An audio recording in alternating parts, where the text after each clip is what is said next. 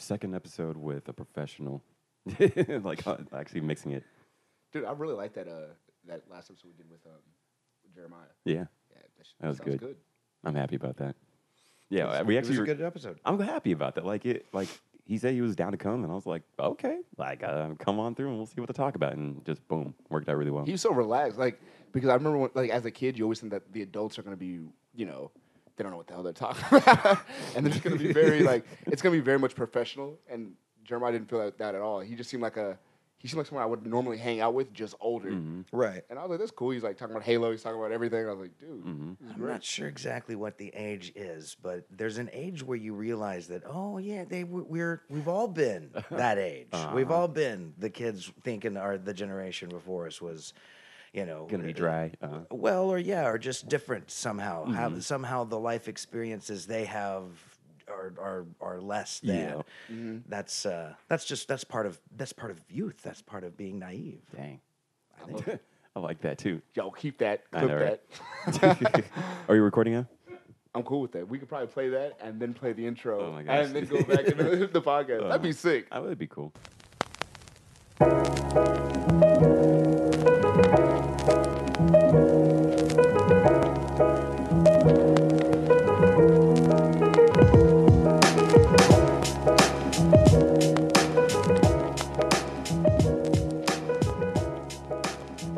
Welcome to That's Dope, the podcast where we talk about dope things. This is the last episode before I move. Yeah, man. It's, I'm it's- sad. It's a bittersweet type of thing. Yes. Also, I have a hangover. I can tell, man. Thank you. But, but, but, but, Oh. you get ready to I do this? Yes. Go ahead. All right, check this out. So today, season finale, Yeah. season one. That's dope. Yes. We got another. you're a messy. We got Legendary Justin, Justin Cook, Uh-huh. in the house. Yep. Hey. There it is. That is insanity. This is still like tripping me out. That's super cool. What's Man, I'm super happy that you came through. Oh, hey, no problem. Man. It means a, a lot, you know. Like you, you know, even though we work together, I always looked up to you at the office and before the office too. Oh wow, yeah. thanks. And I mean, I still look up to you now in GTA. like one He day tells I'll me be about at your level, right? A lot. Yeah. you're We're the same height. We're the same. You don't have to look up at all. You just You know, Just I can't. across. I can't afford anything though. look. I'm still all right. struggling, and I'm like, how do I get money enough to afford a helicopter? I've recently discovered Pelican. Uh, what is it? Uh, have you ever heard of this guy? Uh, what is it? It's a YouTube guy, Uh-huh. uh, and he does these uh, something Pelican. Anyway, he's got, got like a gang of like three guys, Uh-huh. and there's one guy who has all the money apparently, and then the one guy who's the sketchy, like always blows something up, and Uh-huh. then you know, kind of his character.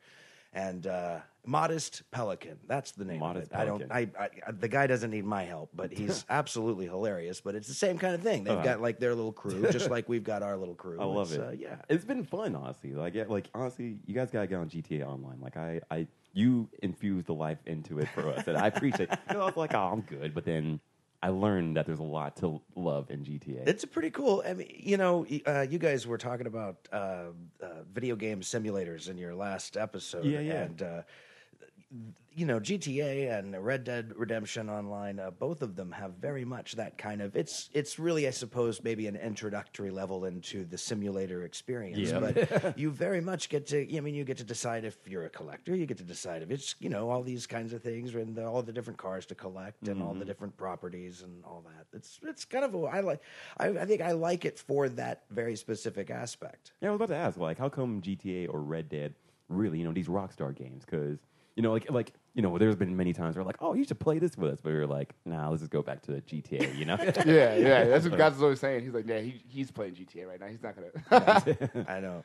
I've I've had people that have suggested other games, and and it's been games that they've been heavily involved in, and this kind of thing. And I, I aside from like the you know the booster uh, aspect of doing some of getting another game like that because someone was involved in it.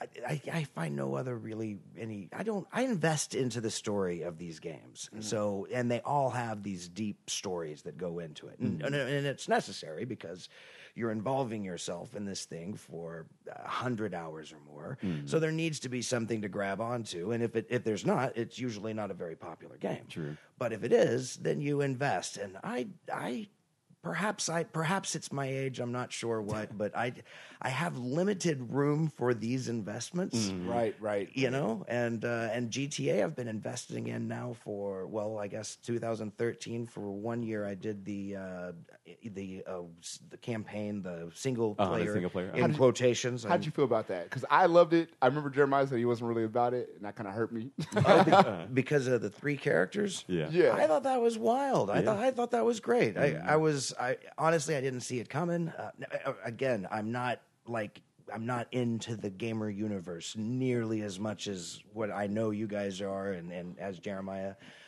I don't, I'm not into it that much. So for me, it was like, oh wow, okay, this is how you better what you what you best what you did last time. Last time you got 4 to was cool. yeah. Right, and I should remember that. See, I missed GTA 4. I Ah. started dating who would eventually be my wife, and I was Oh, meeting, wow. uh, who would eventually be Focus my on more stepson. And important things, so, right? for sure, uh, I just well, I was focused on entertainment. I'm sure at the time as well, just not kinda- yeah, GTA not that, 4. I uh. just missed that one, and I owned it. Uh, and and it's funny because here's another connection to that last episode. Uh, I've, uh, but this was also during a period of time that I was falling out of love with the Xbox and falling back in love with PlayStation Hey, the master. and uh, so and and and to be fair, PlayStation was really even as old as I am. PlayStation was the one that brought me in originally to play games in the first place. I grew up in an age of Atari, and. Uh, and at my household, we didn't have video games. That wasn't a thing. If we, and then eventually, when we did bring video, my parents did bring video games into the house. They brought in uh, Texas Instruments version of a game console, which was basically taking games and then putting an educational slant on Oh. it. Like like there'd be TI invaders, but you wouldn't. You know, you'd have to do math equations That's to get you to get games. Get ammunition. You know, He's got PTSD. That's why he doesn't like it. so it wasn't until Jet Moto 2 uh, on PlayStation, I guess that was one, the original PlayStation, uh, that I got back into gaming, and that was well after having moved out of, uh, of my mom's house. hey, I was allowed to play video games. that's cool though. So anyway, by the time so GTA San Andreas was really the last one for me that I played all the way through, 100% completion, the whole, Wow. whole bit. Yeah, I, I was I get obsessed with this stuff. And uh, so, but with his character, you got to go to the gym and work out, or or not, and you get really big and fat. So you kind of got to control the character's look to a degree, uh, which I very much enjoyed. So a natural progression for me as a player was going from that environment, and then of course GTA Five, and it was like, whoa, three characters, what? Yeah. And then on top of that, obviously the graphical jump from San Andreas to. Uh, uh, to yeah, five, to five. Which is, I guess, technically in San Andreas too. Yeah. Yeah, it's a San Lo- Los Los Santos. Yeah, Yeah, it's Los set in the same place for sure. So for me, it was also. I mean, yeah, it was like, oh, this is that place, and I remember this place. Yep. And like immediately, as soon as I got into the game, the first thing I did was, "Where's Grove Street? Where's Yeah, Grove it's Street?" Wait, And I was bummed that it had been taken over by the other gang. I was Ballas, right? You're right. I remember that, and I was like, "Where is like GTA San Andreas? Like was like my first real San Andreas also, or my first GTA, you know? Mm. And I didn't 100 percent it, but I beat it. It was hard.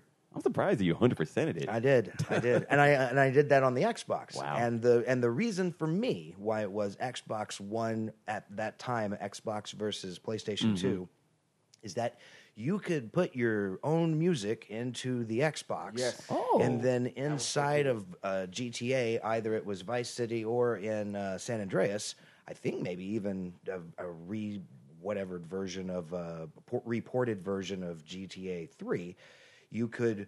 Uh, go to instead of radio player, you could go to the tape deck in Vice City, or go to the CD player in uh, San Andreas. And so then you could listen to your own jams That's cool. I didn't know about that. and kick it through. So yeah, I had a lot of great augmented playlists with local bands that we were playing with at the time, which would always, you know, when be at the house That's play it, trippy. and all of a sudden the band plays it. The guitar player sitting next to you's like, "Whoa, what is that?" yeah, no, it definitely makes you. It, it gives the, the game a lot more life. Uh-huh. You're playing your own music. Yeah. I did Yeah. that with uh, what was it Spider-Man Two? Yeah. the game that was for uh, Xbox. I did the same thing. That's legit. I just played in the background. All the Yeah. time. Like, then, then swinging around, and just doing extra missions became so much cooler. I That don't know, was personally. such a great, uh, just added value, quality of life, I suppose Yeah. would Yeah. be what you'd call that. But Man, I, love it. missed out on that because I have actually. I, my friend just gave me my Xbox back, like legit the first Xbox, Like, a guy who borrowed it from you Yes. like 15 years yes, ago. legitimately. Yeah, it's like a like- big- like, no, I'll bring it back box. tomorrow. You're right. It's actually downstairs right now. looks like a projector box. I know, right? Like I, I had asked him for years to give it back to me, and he finally gave it back today. Like it wasn't his fault, but like, I feel like it's definitely your fault.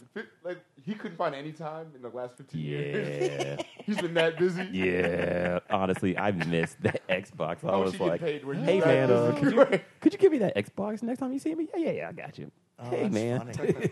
man. But like, like that's cool. I missed out on that, man. I mean, I'm happy where it is now, and I'm happy that we get to play today. You know, like Yeah. we we play like we honestly just jump on. And sometimes, you know, now I'm unemployed and I'm just like, oh, I'm I have time, you know. But you make time for it. Oh, yeah. and it's cool, you know. I do. I'm like a well-adjusted, you know, uh, addict to it. I set aside my would 90 minutes so. to two hours, Uh-huh. you know, on, Yes. a, on a every other day basis. You know, so it doesn't get out of hand. Yes. But, uh, I get my fix. I like that. And then, I mean, you've taught me a lot of tricks of trade. And I mean, there's been many nights that I've been just playing after you guys go off. I'm like, yeah, I'll go off after I do one more mission by myself. Oh, dude, I live on YouTube. I'll uh, I, I call it my pregame, you know, bit where I'm. I'll be. Uh, I, I smoke cigarettes, which is not an endorsement. It's uh, don't do that, but it, it does Smoking's give me cool, a lot kids. of a lot of time to sit outside Yeah. the banishment. Mm-hmm. Uh, but I'll sit out there prior to going into play and watch, you know, uh, different YouTube videos of these guys who will not just walkthroughs, but like here's the stats of the new vehicles that have come out. Man, here's like a way to kind of uh, attack on these kind of things. Uh-huh. And, Anyway, so yeah, I was watching walkthroughs of our bank heist so we can nail that thing down the next time we get on to play. My goodness. So yeah, That's I'll- gonna be a I'll- lot. I get on and, and, and all, I, I completely nerd out, as it were. I like that. No, no, it's, it's really endearing, you know? I'm like, yes. Like, So what is it though? Like, does the game make the missions harder over time? or do they just keep getting more difficult, or what is it? Because like I'm wondering, like, how many more? How, like, how many could they have programmed into the game? Oh, I mean, the the way it works is that, well, first off, you as a player, once you invest and start into the game, you have now what five years of updates that have been added to the game that have gone throughout you know the course of the whole thing. So whether you want to go down the road of being in a biker gang, or whether you want to go down the road of being a, in a CEO or a gun runner, or you want to uh, own an aircraft uh, hangar and s- smuggle things back and forth across the island. You've literally got that many choices and more. Yeah. I think they have a thing where you can invest to be basically like a Mad Max uh, uh, d- uh, Arena Thunderdome Dome. arena Uh-huh. racer kind of thing. I mean, it's they've got it- casinos just came out. Yeah, so Um, now there's a I missed casino out. update Yeah. that's into it. So there's literally anything that's that's can be based around criminal enterprising and a city. So you could you could make clean money though. Like you you said, CEO. So you could like literally just run. a No, business. nothing's clean in GTA. That's what I was thinking. I was like, really? That's the no, thing? like the most Yeah, clean the, thing. The CEO in the in their uh, let's what was it the uh, the name of these updates crack me up. But this one was uh, um, oh my gosh, I don't re- I don't recall. But it's uh, like like like uh, it was uh, it's all about white collar crimes as it were. So Mhm. you're you're you're what is that one? That's where you have warehouses Yes. and you you fill Just that with contraband uh, Yeah. and then sell ultimately off to a to a Mhm. buyer. I like liked, um, as CEO as GTA gets. Yeah, right. I liked it in the nightclub, uh, like where you're like you're selling your stuff, and it calls it all different things. You know, like pharmaceuticals. You know, Oh, like- yeah. or like uh, it, it doesn't call it like whipping shipments. It just says shipments. You know, uh, weed, meth, uh, meth. You know, it's just sort of like I I forget what it called, but like it's something like Yeah, organic something. Yeah, organic. Yeah, they've, yeah, they've got Mhm. little kind of code names, as Yes. it were, for these. the most clean thing you do is like you can try to save the world.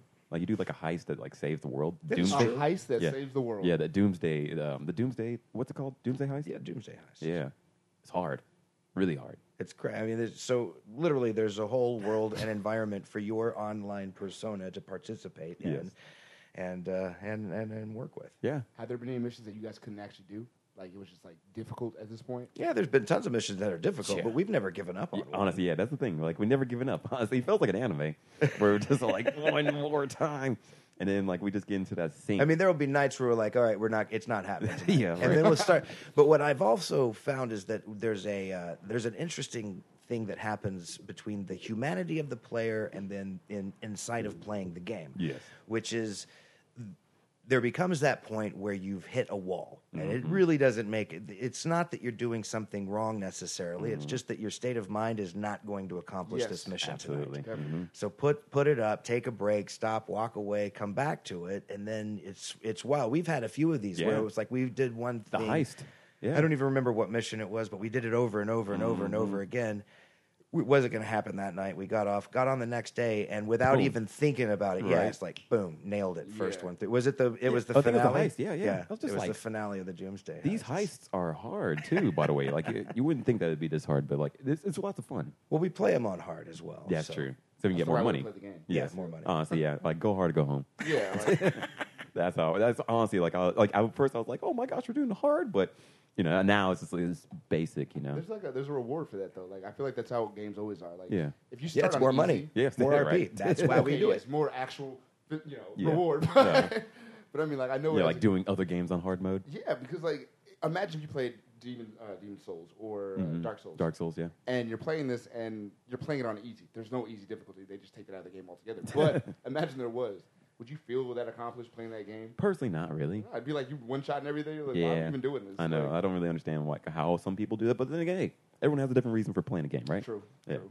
Your reason's not the same. I like the challenge personally, but at the same time, I do like getting more things. Like we Yeah, I do, like the more GTA. things. That's Mhm. where I'm at. Yeah, right. Okay. If I could get more things and not have to kill as many people, I'm good with that too. Yeah, right. I'm easy. I know, right? For me, I think I like the challenge aspect of it all. So, yeah. Because also, I guess like when you get back into the real world and then you see real people, or not, not- in GTA, I shouldn't say real world, right? but you know, you see other online players, right? And then just people griefing you, you know, people who just keep on your ass and like honestly, like trying to kill you as many times as possible. You know, I think I want to be good enough to be able to fight those. Because the guys. whole world is PvP, right? it can't be. Yeah, it can be. Yeah. It doesn't have to be. Yes. That's the. I suppose that's the like in uh, Red Dead now they've got a, a, a morality Mm-hmm. meter that sends you back and forth between either a black hat or a white hat cowboy, Mm-hmm. as it were, or or girl.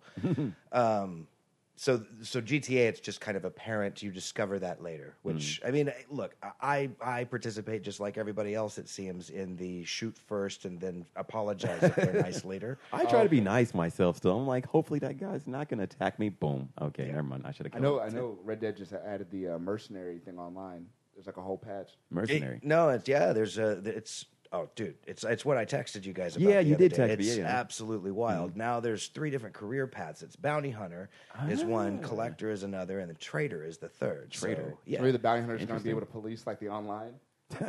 I mean, that'd be pretty interesting. that would be pretty cool. You you ultimately, as I understand it, have to play through several tiers of the bounty hunter hunter level. You have independent RP that builds up for each individual uh, job, mm-hmm.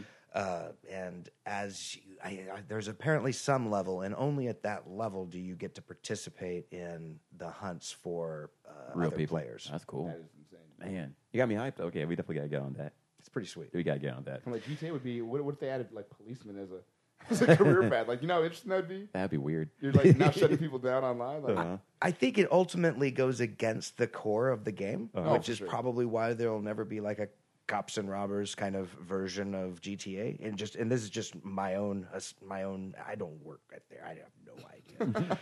but it just Watch it the it next like it would seem to be weird. Yeah. Right. Uh, Well, hey, you know You're what? right. If if if if me saying it won't happen makes right. it happen, then you're welcome. right? Because I know there's a lot of interest. Right? There's certainly a lot of interest. I love it. I'm excited. You get- honestly, everyone should jump on. it We're would on- just be so funny to buy GTA to be a cop. Follow like all it's, the it's rules. literally anti GTA. all right. You, whoa, you went too fast, man. Cops coming for you, right? There are mods apparently for the PC version of the game that it's like uh, mods where it's you're a police officer in Los Santos going around doing. At Sounds like I've the worst seen job ever. I, it's it's pretty rough. That sounds that sounds legit though. Honestly, I would like to check that. Dirty cop. yeah, you can- you can you can make The cop bad a- a lieutenant thing. game. Because right. like you have to like certain people you have to incriminate, especially like the, the online players who are doing really well. You have to incriminate them with like, hey, where'd I find this? There's coke? too much to incriminate people with. You know, like I it's, mean, like everything you do in GTA is I'm illegal. sure you can make it work. Yeah. It is the sideline fun of a game like GTA is also hearing people talk about it in the real world um, because they're talking about it like it's real things that happen to them. You know, like, oh, last night, dude, this guy showed up. He was in a jet. He was firing down. And if you're, you're just a passerby walking up, hearing somebody relay one of these Like, whoa, do GTA we need type call Yeah. FBI right Whoa. now? like this is a lot right here. I guess I guess I got a question. So, what all have you uh, did voice acting for? Like, what are Ah. give me a give me a list of these shows? Like, Man, I don't know. You gotta. There's a place. Give me a list of I'm your sure. favorite shows that you've been in for. Right? Like, I don't even think that's fair to say. I can give you a shows I remember. Uh, yeah. Yeah, we, we- we actually haven't like really introduced you, honestly. It's Oh, just a- yeah, yeah, like we just like who oh, am yeah. I? I know, right? Yeah. So Justin Cook, like you're Jean Valjean. the way I describe you to people like in the uh, outside the office is like you're the director of the directors at the co- at the office, you know, like and the one who's making sure that shit doesn't blow up for the voice actors. Honestly, I'm trying to. I mean, you're doing it, man. Like, and like, yeah, you're the one like who makes sure that all everyone's taken care of on that side of the office, right? Yeah, uh, my job uh, title is director of audio production at Funimation Man. Entertainment. So even like the mixers and all that too, right? Yeah, if it's in English, if it's uh, well, if it's audio and you've heard it, um, I mean, the, j- granted, the Japanese audio comes directly from Japan, so I'm not doing anything on that whatsoever. But anything in English that you've heard, it's it's uh, it's been on my head for the last, well, I don't know, more than a decade. well, man, I'm really happy that you've been doing it. And how'd you even like get into this? Um, Yeah, we're well, come up story. I know, right? How'd you just like just kept sending him tapes? yeah, right. so this is a long one here. Uh, I mean, it, it, it, there's aspects of this, you know. So what I do there is voice. I do some voice acting Mm-hmm. work that I've done over the years, as you've mentioned, and I've done some voice direction work on some dubs over the years. oh, I didn't know you're a director too. Yeah, I That's cool. directed Yu Yu Hakusho, voice directed. Oh, anyway. I didn't know you directed that too. Yeah. Wow, so you voiced it the and main directed. character. Okay. Yeah. Oh, okay, we got Christian Bale disease. Hey, it worked out though. Like, like it's a funny story. It was uh, it was that when we were casting for the show, because I was I was in the role of voice director for the series, uh, you know, uh, prior to casting. So I was part of the group who was casting everybody. We were doing auditions and we were selecting and doing the things that a voice director would do during that process. Uh, the one character we couldn't nail down was Yusuke. We had no we had some people we were looking at as for sure. Uh, and then it was the my producer at the time who asked me to get into the booth and do an audition, uh, in which I did, and then was promptly dismissed from any further conversations about casting. oh wow. So, um, which was nerve wracking, but at Yeah, the like, same what does that time, it was kind of exciting. Uh-huh. I, I, I didn't have, I didn't feel that I had the audacity or prowess to say I should be the voice of this character, Mm-hmm. Right. but the producer of this series uh, did, and I, you know, I'm incredibly and ever grateful for his decision there to do that. To do that. Uh, but he ultimately made that decision, and then uh, once once the main core group of folks were cast, uh, like I was kind of placed back into that position of voice director and, and continued on. There were a few episodes towards the end of the series. I think I took a vacation and, and I had some assistance and some help uh, from some some great folks. And uh, but yeah, for the most part, that series I kind of own that. you you sounded pretty professional in that series. Honestly, Like I, I would never guess that was your first time doing like anything like that. Well, I had been an engineer up at Funimation for probably a year and a half or so up to that time, as well as filling in. Uh, I mean, I worked right alongside Christopher Sabat during the days of Dragon Ball Z, and I, I my first day on the job was working on the. Uh, the scenes, uh, the the two episodes in which that Trunks is first introduced into the show at Oh, that time man. when Goku comes back from Planet Yardrat with the wild looking circus collar thing on, and, Yeah.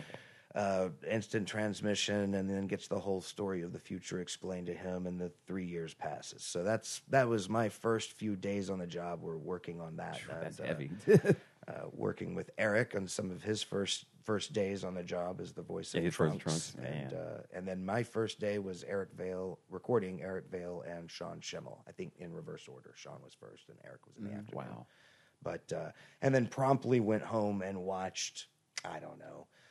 I guess that was close to 110 episodes of Dragon Ball Z, and and what is this kind of you know serious? Oh my uh, goodness. I feel like I had that moment too. Uh, it was back when okay, this is crazy. There's a thing called video stores back in the day, and I went to a, a home video, and my dad like he had watched Dragon Ball Z. My dad's from Cuba, but like somehow he he had watched Dragon Ball Z, and he was just like, "Yo, man, like you need to see this." It was like the Frieza battles. I know it was, I thought it was a really old old anime, and I guess it is. I mean, it is like from the '80s, right? Yeah. Well, Dragon Ball started up in 1985, 1986. Uh-huh. uh and then Dragon Ball Z, if I'm not mistaken, took over somewhere in the late 80s. I believe it was 89, 90. It was somewhere in that vicinity. We, we could, I'm sure, Yeah, Yeah, yeah, we- right. we Yeah, yeah. definitely We got like, all do a Technology, technology. fact check. If only Right. there was an Right. oracle that we had in our pockets that we walked What is this around with. device that tells us things, right? Yeah, straight Sure. I remember I he, he got me the uh, it was the battle between Frieza when Frieza was going from his second form to his last form. So when he had the big alien head, uh-huh. you know what I'm talking about? Yeah, the long 'Cause, like, one. Yeah, he did that. He and then he transformed into his final form, I believe. And I was just like, that was my first time ever seeing Dragon Ball Z. 'cause I didn't have cable for the longest, and it was just a it was a uh, little. So that was like, what, eight episodes, right? it was like three or it was like three or four. Yeah. Because nothing, like 50, nothing right? happens in one episode I know, on Dragon right? Ball. That's No. Dragon Ball ended in 89. 89. Z started immediately that year. Yeah. Man, So he started in '89. Man, yeah. Our, our, Before I was our born. guy David uh, checking out the facts. Thank you, you, Appreciate. David. Appreciate, yeah. Yeah, right. Young David, thank you. I like that. I, I like that. I, I got. I got. I get. I did all right on that. One. Yeah, Honestly, yeah, that's That was really pretty good. impressive. Right. I, I don't know. I, I was, it blew my mind. So you watched like all the episodes of Dragon Ball Z, like or, like That had what- been produced and that we had uh, at that at that time in the office. They let me. They had VHS tapes, as you were talking about the video rental stores. the relics. And so I took as many of the tapes home that I could get home, uh, and then. Yeah, but yeah, I watched all of that stuff within that first couple of weeks for Man. It's sure. like 50 tapes back then. 'cause You just All right. didn't hold that much. That's what I was thinking. I was like, how many tapes was that? Right? It's like the Frieza saga is about, and I'm holding my hands out, probably 14 to 15 inches Jeez. long as far as like what it looked Just like when they were all stacked next That's to each other. CDs. Man. Right now. Like, I, I sort of can't Well, wait. that was the Frieza saga. So Man, just one saga right there. That's cool. And then you became Super Buu on it, right? And then uh, yeah, and then also Raditz on it too, right? yes, hmm I Super- believe okay. Super Buu came first, uh, and then Raditz came as we had gone back to record all of the previous Yeah. 50 some odd episodes uncut, where they had previously only been released in an edit. Oh, Gotcha. Okay, that Rad's, makes sense. Okay. Rad's not so cool, but Super Buu. No, I think pretty Raditz. dope. I wait, wait. I think Raditz is cool actually. Like I, He's just misunderstood. I'm saying, like, look, Oh, man, if they brought him back, I think he could do some real damage. You know. I don't know if he could I do don't it. think- Not could- now. I mean, they left him out too far. Like he was kicking Goku's ass and Piccolo's ass at the same time. They had to do a suicide attack. Well, if rid- we're getting if if so, so uh, if we if we dive in nerd wise on Yep, this one as I'm as, as we go deep, Raditz serves a, a very important purpose, which is to bridge a very awkward gap between what occurred during the series Dragon Ball Mm-hmm. and then what the new show Dragon Ball Z was going to be about. Mm.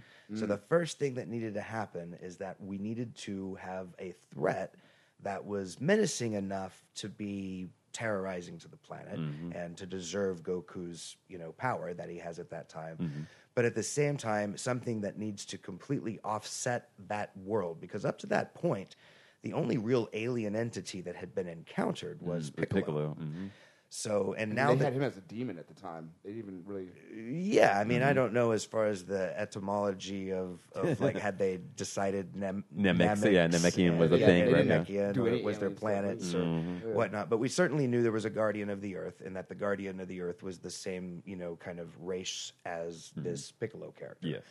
So anyway, we have the whole Piccolo event that happens, uh, but then now we need something to be more threatening because the way Dragon Ball ends is, if I recall, is it's a tournament epi- batch of tournament episodes, and Piccolo is one of the participants within the tournament. So it's very clear by the conclusion of Dragon Ball that. Whatever it is that is the threat to the Earth is at least contained in something. In a tournament, uh. well, yeah, exactly. Something where there's a, a certain level of civility. Mm, Rules, right? Yeah, exactly. that's a great point. So Raditz's whole point is to a be a harbinger. That's the the real big thing. It's no different than the Silver Surfer being Mm. slung down into the into the earth to herald Mm-hmm. And it shows like a whole exactly yeah, Yeah. galaxy Or the Hulk. celestial, uh-huh. to Yeah, to, yeah, to, guess. to hearken um, uh, Thanos' arrival in Man. in uh, Infinity. Mm-hmm. So this is a it's, a it's a story plot.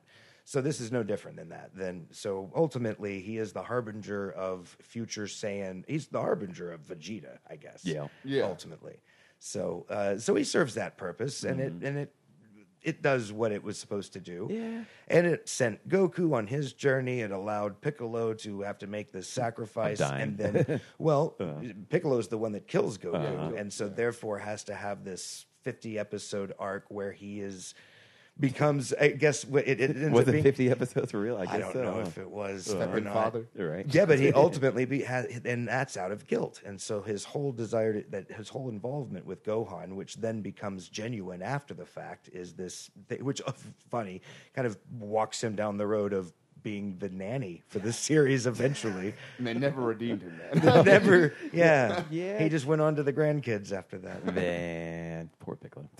So That's cool though, but you know, I mean, like how they brought back Frieza, right? And they bring back other. Well, they haven't brought back Cell, which would be I, I thought cool. Cell, bring back Cell for the, the tournament would have been cooler. yeah. Personally. I think so too. It would have made He'd more a lot sense, easier to work with. right? I'm surprised they brought back Frieza. Really? Like, how, how do you feel about that? Well, I feel that Frieza has always been the arch rival to, To Goku? Mhm. There's a history that's there that goes back generations. Uh, there is a it's an it's a, a oppressive versus freedom, uh, you know, kind of saga and, and story and scenario that's there. There is a uh, so the fact that they can't get rid of him uh, honestly stands testament to his cockroach-like nature. Yeah, right. Um, but Frieza is an awful, awful, awful character who is always scheming, and he is. Uh, I I think that I think that Frieza is just as much Dragon Ball as is Goku. That's a great point. Right. Um, and so I, I Yeah. feel like those two entities, you know, it's. I don't want to get religious or, or or be controversial, but if you destroy the devil, Oh, there becomes have good. there becomes less of a need for a, a god, or or there becomes less of a need for redemption. I should Hmm. say. wow. So that's that's one of those elements I think that's very important to Dragon Ball. You can have these other villains, but ultimately, it seems to me the other villains have been uh, like like Cell have been things that have prompted growth for the characters, Mm-hmm. so that they ultimately can can can come back to the things they can't seem to get, ever get rid of. Wow. Yeah, I mean, I, you brought up a really good point about uh, Raditz because with with Raditz, especially with him coming in, he does kind of expand the series to the point where like now you can go into space, and now you understand that Goku's because like okay, the show started out Dragon Ball specifically. Mm-hmm. Yeah. there was dogs driving cars. Like the, the, the direction of the show was just very much there was dinosaurs Goofy, floating around. uh-huh. It was more like oh, this is Sun Wukong type thing. And, you know, Yeah. this is like they never really explicitly said that, but that's kind of what it is. Yeah. It's Goku, and you know this is just a lore, and we're gonna make these series. Sure. And then it turns into a way more serious tone when Rad shows up. And he's like, "Hey, Mm-hmm, you're actually an alien from this planet. Yeah. I'm just like you." And now we introduce Vegeta, which is another one of those. It's a wonderful way to retcon a story in three episodes. it episodes. was pretty amazing, to be It's honest. crazy, yeah. Like honestly, yeah. Like honestly, like just even you saying all this stuff, I'm like, wow, this is blowing my mind. Dragon Ball Z is a lot deeper than like I think. I guess you know, like Oh, it absolutely Yeah. is. That, but but that's not that's not unique to Dragon Ball. Uh-huh. But Dragon Ball is a beautiful story. It's Yeah. got it's got you know it's it's it's very much about human issues, about pride, about you know pride before the fall. It's Mm-hmm. about putting friends first. It's a lot of the same subject matter that Yu Yu Hakusho has into it, and Yeah. I and and Fairy Tail and and Yu Gi Oh and Yeah. I mean the list goes on Yep. and on Anime and on. as a whole. Anime, Mhm. right? Yep. Yeah, and that's and and I, I'm sure there's a lot of reasons for it, but uh, there is a. It's more. I've always defined it as being more comparable to your 45 minute, one hour dramas that occur on network television, um, especially in the age of like the oh, what was that, 2002, 2003, when, you know, those uh, shows like Sopranos had really reached their pinnacle, and so many other series were jumping on to tell these stories that would continue week to week to week. Lost and Battlestar Galactica's reboot, and uh, um, yeah, exactly. These stories that were dependent on you having seen the character development of mm. the previous however many episodes. Mm-hmm. Uh, as opposed to kind of reintroducing you to the A team at the beginning. Like the first 10 minutes of every A team episode is, let me introduce you to the A team, Yeah, which is necessary because uh, maybe you saw it last week, in, maybe uh. you didn't, but you know, and, Yeah. and so what that leads to are characters that never get past a certain point of their development. Mm-hmm. Right. Because you're always reintroducing them. Mm. um, so being able to, to build off of, you know, I feel like anime does a pretty good job of that. I think so. Western and they've culture, always instance. done it, or at least as far as I can see, even going Yeah. back to shows like Star Blazers or the Yeah, Space yeah. Mm-hmm. Battleship Yamato, as it was called originally. Um, you know that series was I was watching that in the in kindergarten and uh, in the late seventies, early eighties, and just being I mean, I don't even. I, you, it's unfair to say I was being blown away. I don't know what I was a kid. I was certainly entranced, uh-huh. and I was certainly captured by these characters, and I and I didn't know them as just color splots on the screen. They, I felt like they were real characters, Yeah. and they were on a real mission to save the earth, and that felt noble, and that felt like that felt right, and that felt something to It's like grandiose. invest in. Mm-hmm. Yeah. And so I invested in these characters. Wildstar uh, was the Oh, English Derek ver- Wildstar, Derek huh? Yeah. Wildstar. And I was really taken aback by the choices that he would make and the struggles he would have to make to make those choices. Uh, and I was not recognizing that he was struggling to make life or death decisions. And as a kindergartner, I was just seeing a character who distributed emotions like I saw on the movie screen.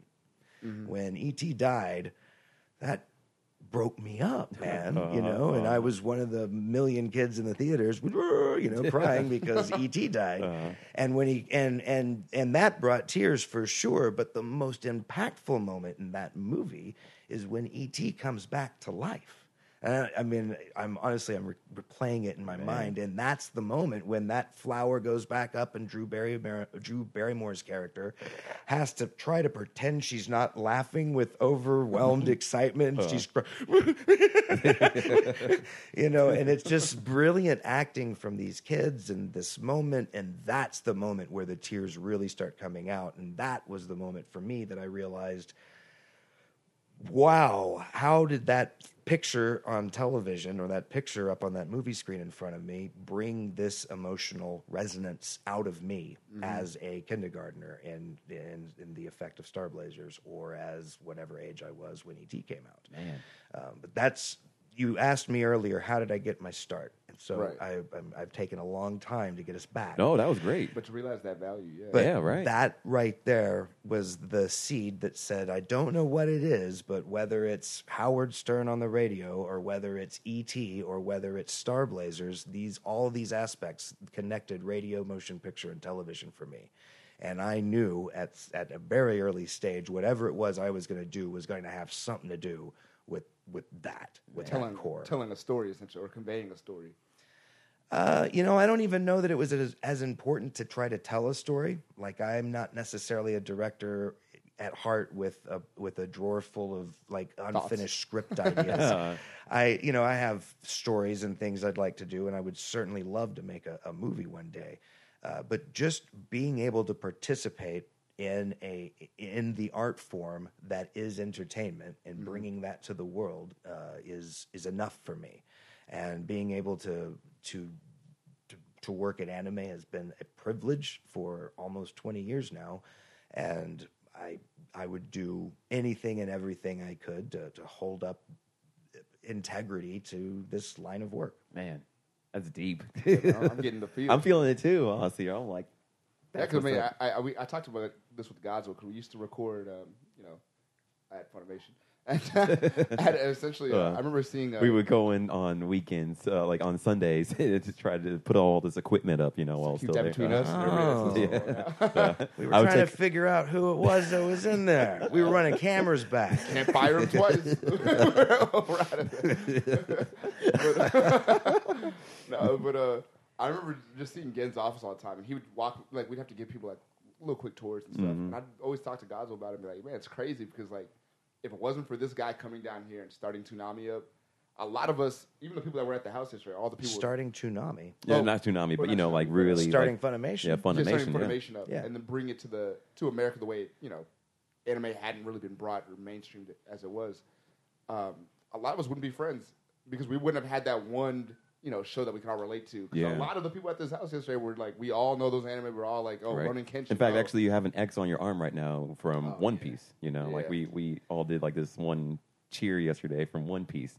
the number of, of words that it would be that it would that it would take to try to explain the impact that Gen Fukunaga has had on the anime industry in America would fill volumes, I'm sure. I mean, he's brought, you know, you talk about this and, and, and how- how you kind of kind of came together because of, you know, indirectly because of Gen's actions. I mean, if, if we're going to bring indirect things into it, Gen's reach and touch on ultimately what he's done uh, for anime in the states, and ultimately, I would I would argue is to say even worldwide is Oh yeah. absolutely Honestly, yeah. phenomenal. Every time you go to a con, I'm like, these people wouldn't even uh, like the con. The amount of people that are at these cons now, how big they are, and Yeah. how much people invest their time in these characters. Hundreds of thousands of people. Yeah, Yeah. These stories they just like they fell in love with, and they have tattoos all over their body about these characters. Mhm. I mean, I got tattoos on my body. I got, I got one. Yeah. But yeah, I'm like, you get you get to that point when you're like, these people wouldn't even have watched these anime, or they wouldn't have been nearly as big as it is, if it wasn't for Gen coming through and doing what he did and investing that time. Mm-hmm. So like, I mean, it, there might still be an anime convention, but it'd be like maybe a couple Yeah. people. Like for example, like you brought up Star Blazers, you know, and like I saw the new Star Blazers, you know. Luckily, Right. you know, thanks. But I was like, this is amazing, and like you know, like you explaining like how it made you feel back then. I was like, I would have loved to have seen it as a kid. I think it would have been very integral. But like seeing this new Star Blazers, like really impacted me too. And I was like, man, I can only imagine seeing this like on TV when you didn't have anything anime related, telling stories or you know like just animation that c- told honestly mature stories in ways that like kids can process them, but also adults can also enjoy them too. Sure. And- I, one of my favorite parts of movies has always been imagining what the characters are doing when the movie's over. Yeah. Uh, you know, my uh, one of my favorite moments in movies, like if you're just define, it's the first 15 minutes of any sequel. I love that little 15 minutes it takes to go. Here's where everybody's either jacked up their lives since the mm-hmm. 1st mm-hmm. movie or whatever. You know, what I mean, I love that little 15 minute thing that's like, here's where all of these people have, have gone. And I love in all of the examples, they've- it's always some dark hole they've come because they've got to be destroyed so they can start, Yeah. so they can be redeemed in a second Through the movie. movie. Mhm. Yeah. Otherwise, not very interesting. Yes. Right. But that's always been something entertaining for me to watch. The Rocky film series is really great for picking up literally within the a second or two from where the previous one ended across Right. all of them. And I forget that oftentimes that the beginning of Rocky Five, which is not one of my favorite Rocky movies, but the first 15 minutes is a great button to the end of Rocky Four for sure, because it's the press conference upon their return. Eh. And it's the introduction of how he loses his money ultimately. And so there's, I, but I like this aspect of heroes going through ups and downs, and mm. movies often don't show us that. Anime doesn't shy away from that. They let the characters have their moment of turmoil, and it's heartbreaking and it's heart wrenching to watch. And they let them have their boring moments of life where they're dealing with whatever everyday scenario it is the characters deemed to deal with. And those for me are just as enjoyable as to the moments where you're, you know, uh, engaged in some epic battle or, or whatnot. So, dang. I feel like that sums up exactly why I was so uh, attracted to IBO or Iron Blood Yeah, Orphans. uh-huh. It- uh, the- the whole story, there is a lot of turmoil. Like there's a uh, there's a ton of it. Yeah. Um, I think that was the closest I've ever gotten to crying. Besides the, the besides the the the uh, Full Metal Alchemist brother thing at the beginning, that that had me. Oh yeah, yeah. that had me uh-huh. tearing up a little bit. Mhm. But um, when I'm watching IBO, like there's a lot of uh, there's these battles I'll go into, right? And I mean, it's just not like these grandiose battles that just keep happening. Like they really play those battles out. You know, there's one here, then there's maybe ten episodes of them downtime.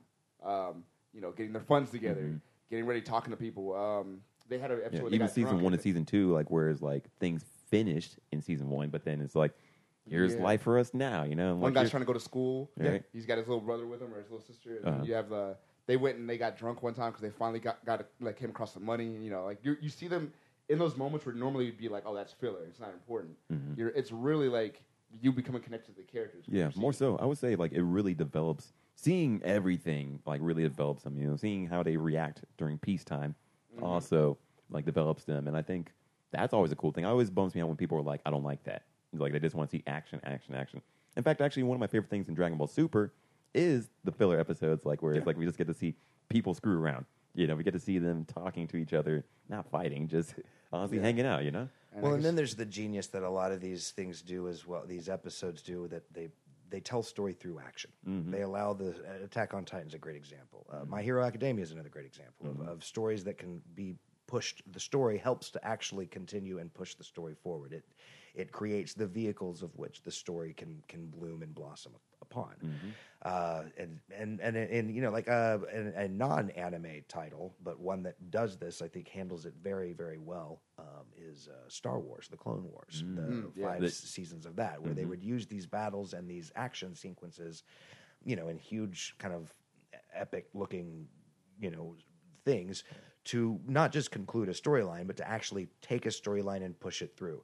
Uh, Just the fact that they could create a story about clone soldiers, and there's a particular Yeah. storyline that goes through about these five clones. These guys are clones. They're all voiced by the same guy, but yet Oh, they all have uniquely different personalities that uh, either collide with each other or coalesce perfectly.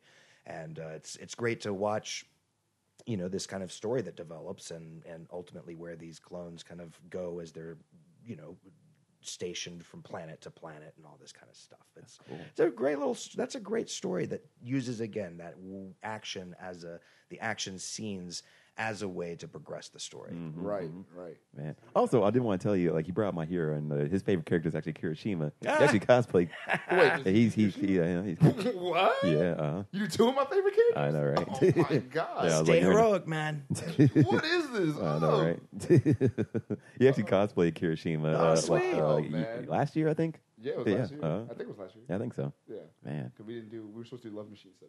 Yeah. Oh, wait, we were gonna do Summer Wars uh, cosplay together. Oh, but, nice. Yeah, but um, oh well, I forgot. It's okay. but Wow. Man. I had no idea. man, you really hit me hard, like with just like why anime. Honestly, I think you said it like just way more eloquent than like I could have ever really imagined it. You know, it's like and just even like these elements, you know, theatrical elements, you know, that were within just. Man, it's Tom great. Jerry last I feel like you so should do a long. class. I feel like you should, I would definitely go to your class and just be like, "This is it right here." You could probably do that. I'm sure if you wanted to, you could you could become a professor in this. Yeah, 'cause, professor. I mean, Nas is doing Nas is doing professor. Uh, he's doing hip hop uh, teaching in uh, New York. Yeah. Yeah, Oh, that's cool. yeah. He does a whole like he has a whole thing where he like teaches. We gotta get this going. We, I'm gonna go to UT Dallas and be like, "Yo, hire these guys as professors to be to teach people this, right? It's gonna be dope, right?" And Right? anime, Right? yeah, dude, that'd be sick. Honestly, I would. I would be. I think you'd have a packed class. To Right. be honest, to understand, I, I guess how would you explain it to him? Like, it would be like it'd be. I would just show them this podcast. I would just show them this podcast at the moment. You know, just like look at like how deep it just is. Honestly, you know. do you know who uh is it uh jay spicer is that right you guys is it Spicer, yeah, huh? It's a it's a, ar- a hip hop artist, if Yeah, I'm yeah. not mistaken, right? So I think it was from a 1981 track of his. Uh, I looked this up before I came. I would love to have had this just as a nugget of knowledge that I knew, but that's the first use of the word "dope" in in in meaning that something is awesome. Whoa, yeah. so there you go. whoa. You have the etymology to your own show. I'm gonna, I'm gonna go find. there. Like, I'm gonna go find him, that. Like, put it up on the wall. Our founder, right? Let me see. I have it was no longer about drugs. It was now cool. It was. Uh, Man, that's cool. what's the? Oh, that's dope, actually. I'd have to, I have to look that up. Oh, money. Money is the name of the song. Money, okay. Yeah. that's cool. I'm, I'm definitely. I gotta. I gotta put that in. Check that real quick. Right. Uh, money by Jay Spicer. Yeah. I'm gonna look that up. Like, all right, I let's think do it's it. Jason. I think that's what the J stands for. I, I may be Figure it wrong out. the internet will figure it out. Right. Oh, that's super cool. That's yeah, dope. I, I, don't know. learned something good, man. That, That was not the easiest search that I had done though today. That's that, that took a that took a couple of times to find. Bet. I mean, I was like, I never even really thought to think about like who started up dope. You know, that's Yeah. cool. I just wanted to say it was me. Like, you know what I mean? Like, No. if no one questions it, I'm just gonna. Be like, Yeah, I think it, This guy. you know it's it's i don't mean to derail the subject matter here but it's funny it's those mythologies th- are with which for me growing up which there wasn't a thing called the internet when i was growing up No way. but those mythologies are ultimately the the myths and the myths mythos that really sustained me uh, and this interest i had and you know because i'm i'm in i'm in i was interested as a child in actors and in movies and musicians and all these things they were doing yet my only connection to them were through magazines or through the uh, album liner notes or the credits that were on uh, movie boxes. A great example of that is that i wanted to be an actor when i was a kid right? And one of the movies that i watched when i was growing up was a movie called uh, 2010 the year we made contact and it's the sequel to 2001 but it is not a kubrick movie it really doesn't Oh. compare it's a little bit more of a run-of-the-mill science fiction film but still one that i enjoy greatly and it stars one of my favorite actors roy scheider um, and so I really got into the movie because he was in that movie and it was a science fiction movie and I was into that. So I'm watching this film and in the movie there is a kid, Roy Scheider's kid. And these these movies came in these boxes during this time. It'd be a, a box. I'm trying to do for radio people. I'm sorry. I'm, it, I don't know. It's He's probably making 12, with his six or eight inches tall, probably four. It was bigger than your typical VHS box. It didn't slide in. It opened up like a book, and then there was a, a spot for the tape to go in. It was all cardboard though. It wasn't uh, it wasn't plastic. Uh, and MGM was the uh, main company that would make their movie boxes and those larger boxes. Uh, Disney is kind of had the plastic box, but this was That's like a cardboard version of that. Okay. Anyway, when you flip the box open, and this was the point, there'd be a cast list. And in there was this cast list. And this kid who was my age, who was in this movie with my favorite actor, his name's listed here. And that was my kind of marker for I gotta I want to be in movies. I want this is what I want to do entertainment wise. And that kid's name was Taliesin Jaffe. And that will Oh. come around here in just a 2nd So he anyway, so he was in a movie called Explorers, which I was into as a kid. So I, I followed this kid actor, watching what he was doing. Uh, flash forward to 2002, probably 2003. Uh, we began production at Funimation on a series called Beck Mongolian Chop I Squad. love that. And uh, the voice director for that show was a guy named Chris Bevins, and he's still voice directing. He's out in, Mm-hmm. Yeah, LA in- he's one of our success stories. So there you go, follow there. Yep, yep. So he's out there uh, now, but uh, at that time he was uh, here in Dallas. But he was friends with a guy named Taliesin Jaffe, the the very same Taliesin Jaffe. like I don't know how many Taliesins there are. honestly, right, right, exactly. So I'm, so I'm, I think this is hilarious. Well, uh, Taliesin was in a movie called Mr. Mom as well, Uh-huh. alongside Michael Keaton. So he's worked with all of the greats, right? So he's in this movie, and in that movie, he had a, a scene where I think he was getting out or getting into a bathtub. Anyway, Chris puts this screenshot of Taliesin's kid butt on every computer screen in Funimation. this is Taliesin's introduction to Funimation which was horrible because I'm set up to tell him this whole story about how I've been watching this guy and everything, and I wanted to be this guy, you know, and, and I'm just a producer at that point in time. But anyway, so that was how I met Taliesin. Luckily, he didn't hold it against us, and I still got to play Chiba in that uh, series. But yeah, yes, Taliesin. the rapper in Beck. Oh my gosh. So, but at any rate, the point I guess really I was driving at with all of that is that where these inspirations come and who it is that inspire us and and and getting to meet them and getting to participate in them and the mythos about how those people get to where they got Right.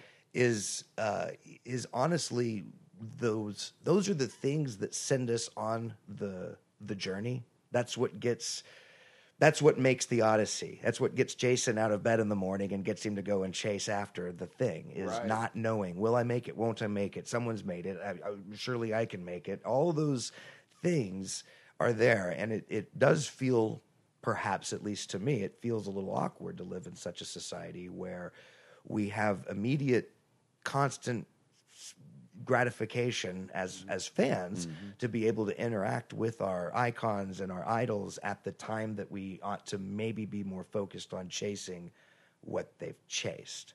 Oh. And so oftentimes I wonder if that Wow. anonymity that comes from the internet and from being able to meet your idols and to and Just to talk to view them, immediately. Uh, Yeah. Or see them. the mm-hmm. trouble we have as we idolize someone is they become too dimensional in a sense. They become black and white. It becomes very good and bad. It, it- there's and people aren't that way. There's uh, we're all shades of gray. We're- Multifaceted, yeah, uh, mhm. exactly. We're not we're not flat images, Mm-hmm. and we tend to view our celebrities as those flattened images of Right. their actual selves, um, and that can be that can be misleading. And uh, to have that much connection while still kind of viewing them as this two dimensional entity, mental mental entity, then it becomes it becomes difficult to sense and to see real humanity.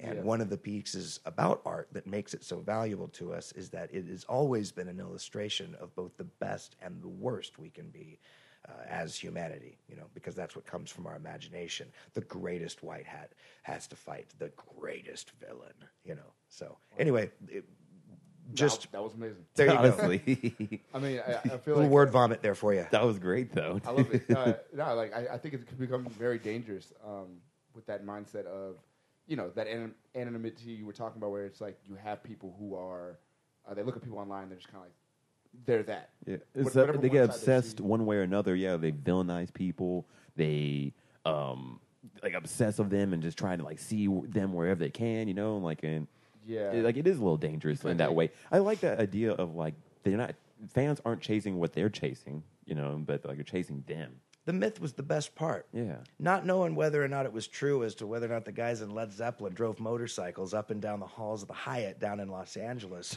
I mean, I'd love to know if that's true, but at the same time, it would really stink to find out it wasn't, wasn't, true. uh-huh. Let's just let that one go, you know? Uh-huh, uh-huh, But I mean, those stories of the Eagles tossing televisions out of the hotel or Joe Walsh cutting a adjoining door open between him and Jimmy Buffett's room. I mean, those kinds of stories are what make rock and roll rock and roll. Yeah. You know, the the Tupac uh, um, uh, Biggie. Biggie Uh-huh. Smalls and the murders that went around that, even though those are tragic and they they offset the the, the trajectory of American music for sure, uh, perhaps in, in in in in horrible ways. I have no idea, but it ultimately seriously altered the the, the timeline. As really it were. did, yeah. Uh, but those stories, those moments, that's that's that's that's kind of part of our culture is to create those in quotations, air quotes for you at home, uh, celebrity stories, Right. uh, because that's there's a there's a weird voyeuristic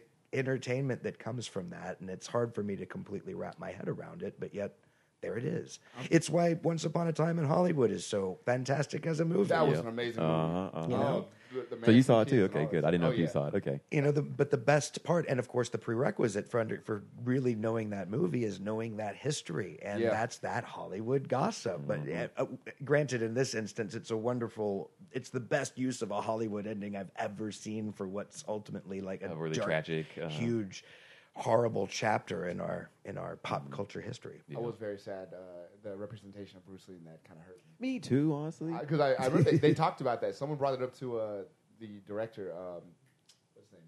Uh, Tarantino. yeah. And uh, I, I, I believe he just didn't have the highest uh, opinion of Bruce. I, I disagree.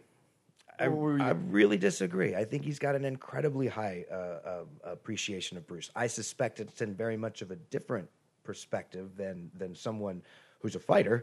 I would suspect you have a very different, you know, uh, point of view of of both Bruce Lee and Jeet Kune Do and everything that kind of surrounds him. But uh, first, I, I think when you're making a movie where you're going to use real people as as vehicles or as story elements, which is what Bruce Lee Bruce Lee's point in this movie. Well, let's just you don't even have to have it be Bruce Lee. You need to have a character that inside of X number of minutes has to illustrate to the audience how cold this guy is. that mm-hmm. that Brad Pitt's character has got to be the coolest mf'er we've So yeah, he was What's, what's the name cool. of that? We actually talked about that in the last episode. Like, there's a name for that character who's used to show the strength of another character. It, I- it's I, I don't I don't know, but you are. I'm sure there is absolutely a name for that. Uh, it's it is a story device. Yes. and Bruce Lee was ultimately acting as that story device. And if you're making a movie that is highlighting the best of the late 1960s, then you have an opportunity here to use what in Hollywood at the time has to be one of the greatest uh, fighters ever, and if in a story where it will ultimately be very important for us as the audience to believe that this guy is about to just waylay people while tripping balls, as a matter of That fact. was cool. then we need to establish that he's the hippest dude ever, and who are you going to have him fight? Who's the hippest the fighter? coolest, yeah, Especially right. at that time period. Especially at that time You period. really It's didn't have to Bruce- explain what Bruce Lee is about. and uh, you, you and know. that's what's and that is also i believe why it is in the movie why he carries the imagery like the, the the visual image of bruce lee in that movie is bruce lee early 70s not bruce lee 60s uh, in my opinion you know with the sunglasses on and and i and i think the thing where it is that there's an irritation to to quentin tarantino's version of it and i have no let me be clear i have no room to speak on this at all Uh, this is just my interpretation as being a tarantino fan Hey. uh, but to me it's not disrespectful it is a caricature yeah. but That's- I, that's fair. It is a caricature. It is not by any means supposed to be an example of what he is in real life. Like but I can he was, absolutely yeah. guarantee that uh, that um, Sharon Tate was probably not just so innocently wonderful and, Yeah. and that we need to believe that she is to get the impact for the end of the movie. Yeah, it hits harder. All the things in that movie are all pieces and elements so that that scene from the moment that guy busts through the door there to the end of the movie uh, gets the visceral emotional reaction from you. Everything up to that are the ingredients to make that happen.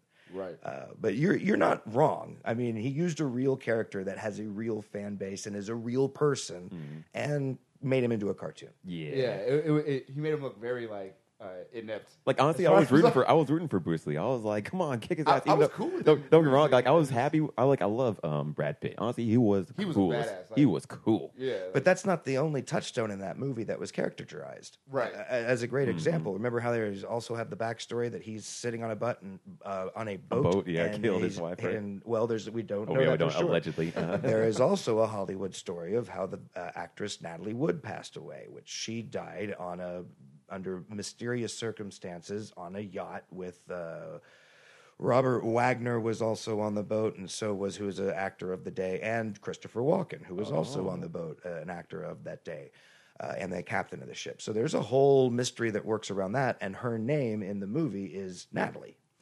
Uh, so that's another caricature esque kind of thing, and I'm a big Natalie eggs, Wood yeah. fan for sure. Uh, but I could clearly understand that's not Natalie Yeah. Wood didn't.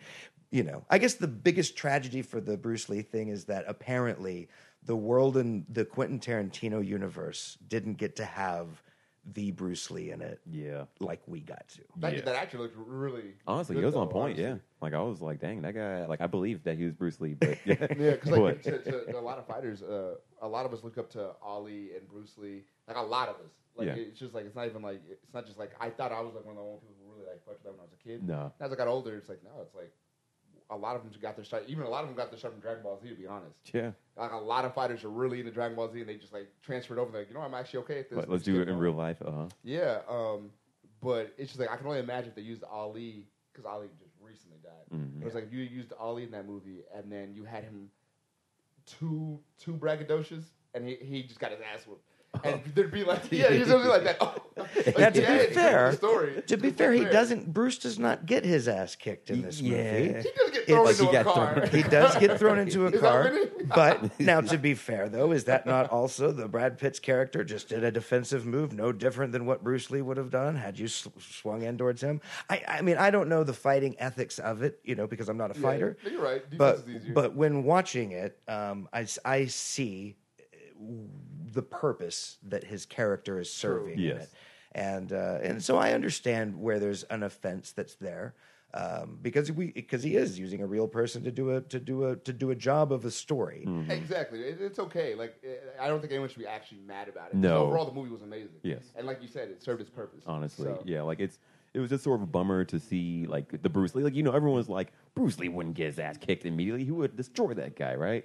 Right. And yeah, to see him get thrown into a car hurt, but it's like okay, that makes sense. It broke the yeah. myth just a little bit. Yeah. I feel like you get it. Like this is reality, and it was just a movie. So Yes. it's cool. I like the whole thing. Absolutely, honestly. I agree with you.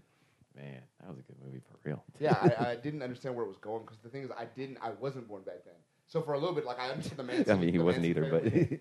but uh, he knew a little bit more about that history than I did. true. Like- He's well read. Yeah. I was like, I understood the Manson family, I understood the Bruce Lee, I understood a, a couple little things in there. But it was just like overall, I was like, what, what was the scene for? like, you know what I mean? That that was like, Sure. When you went to the movie theater, I was like, who is this woman? Like, why is this here? Like, you know what I mean? Mhm. The Tate murders are kind of looked at as the event that ultimately spun um, the uh, well, it ultimately sowed the seeds to the end of the hippie or '60s movement. Uh, between, I mean, and the, it was not alone in it by any means, but This was like one of the 1968, biggest 1969 are really contain a lot of huge moments that really arguably devastated certain movements and and and and altered ultimately the course of American history. Uh, and the Tate murders, the murder of Malcolm X, the murder of uh, Martin Luther King, all uh, Robert Kennedy, uh, all of these events were these huge moments. Uh, but at the same time, we've got going to the moon happened during this time Mm-hmm. period. Woodstock happened during this time period. Uh, 60s were a crazy time, honestly. Yeah. it was a very turbulent time uh, because it was ultimately, at least in, in, in what I've seen and what I've watched on this stuff, is uh, is that you had two huge factions that were ultimately smashing into each other. You had an old guard, Assertive, yeah. yeah, guard, of the World War II generation of folks who, who who fought for their country and they came back to an economy that was booming because of you know because of the war years and because of you know that a change to that dynamic. And then you have the 1960s, and it- Counterculture, yeah, and this group of people who are against this particular war effort that's going on in Vietnam, and they're fighting against ultimately uh, everything that their parents' generation wants and desires and feels is the right thing for for the, their children. Right. and their children are actively rejecting it. Uh, so those two things began to really swirl together and get in, into that conflict.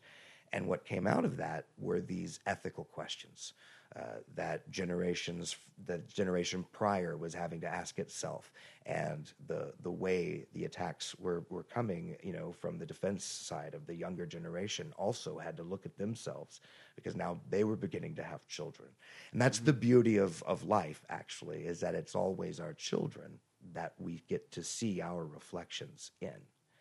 Uh, so there's that. Wow. so there's that. Yeah, right. Dang, that's deep. And So- it sort of makes you wonder, like, how, um, to that, what extent that's happening today, too, you know? Like, Sure. it definitely is happening, but I am wondering, like, if it's as violent, at least not yet, like, you know, like the 60s in a way. Uh, you know, I don't know, and I don't know that it's a reflection of ourselves, and I, I, I, I, I'd hope that it's not. But you know, uh, there's, I mean, what's happening in the world today between the the violence thing, the violent things that do happen at schools or at public places or these kinds of situations. You know, uh, I, I, I hate to think of the reflection that we're we're getting. Yeah. What, what we're doing to imprint that in the first place. Because like nothing, nothing that happens. Video games, is- of course. Say that yeah, again? it's the video games, of course. Oh, I don't, I don't think so. well, you know, I, I don't. I'm not saying that it is, but you know, this this it is very interesting. You know, as to, to take the conversation back to Grand Theft Auto, Right. Full circle.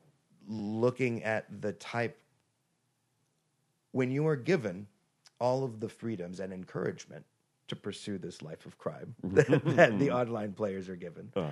in GTA, uh, and you encounter a character that is, or or a, a, another player that is, as you say, uh, uh, griefing, Griefing, you, yeah, mm. uh, which I agree. And one of the funniest, by the way, sideline note here, asterisk footnote down at the bottom of the page here is. Uh, I love this thought of anybody who defends a griefer. Guess who they are online?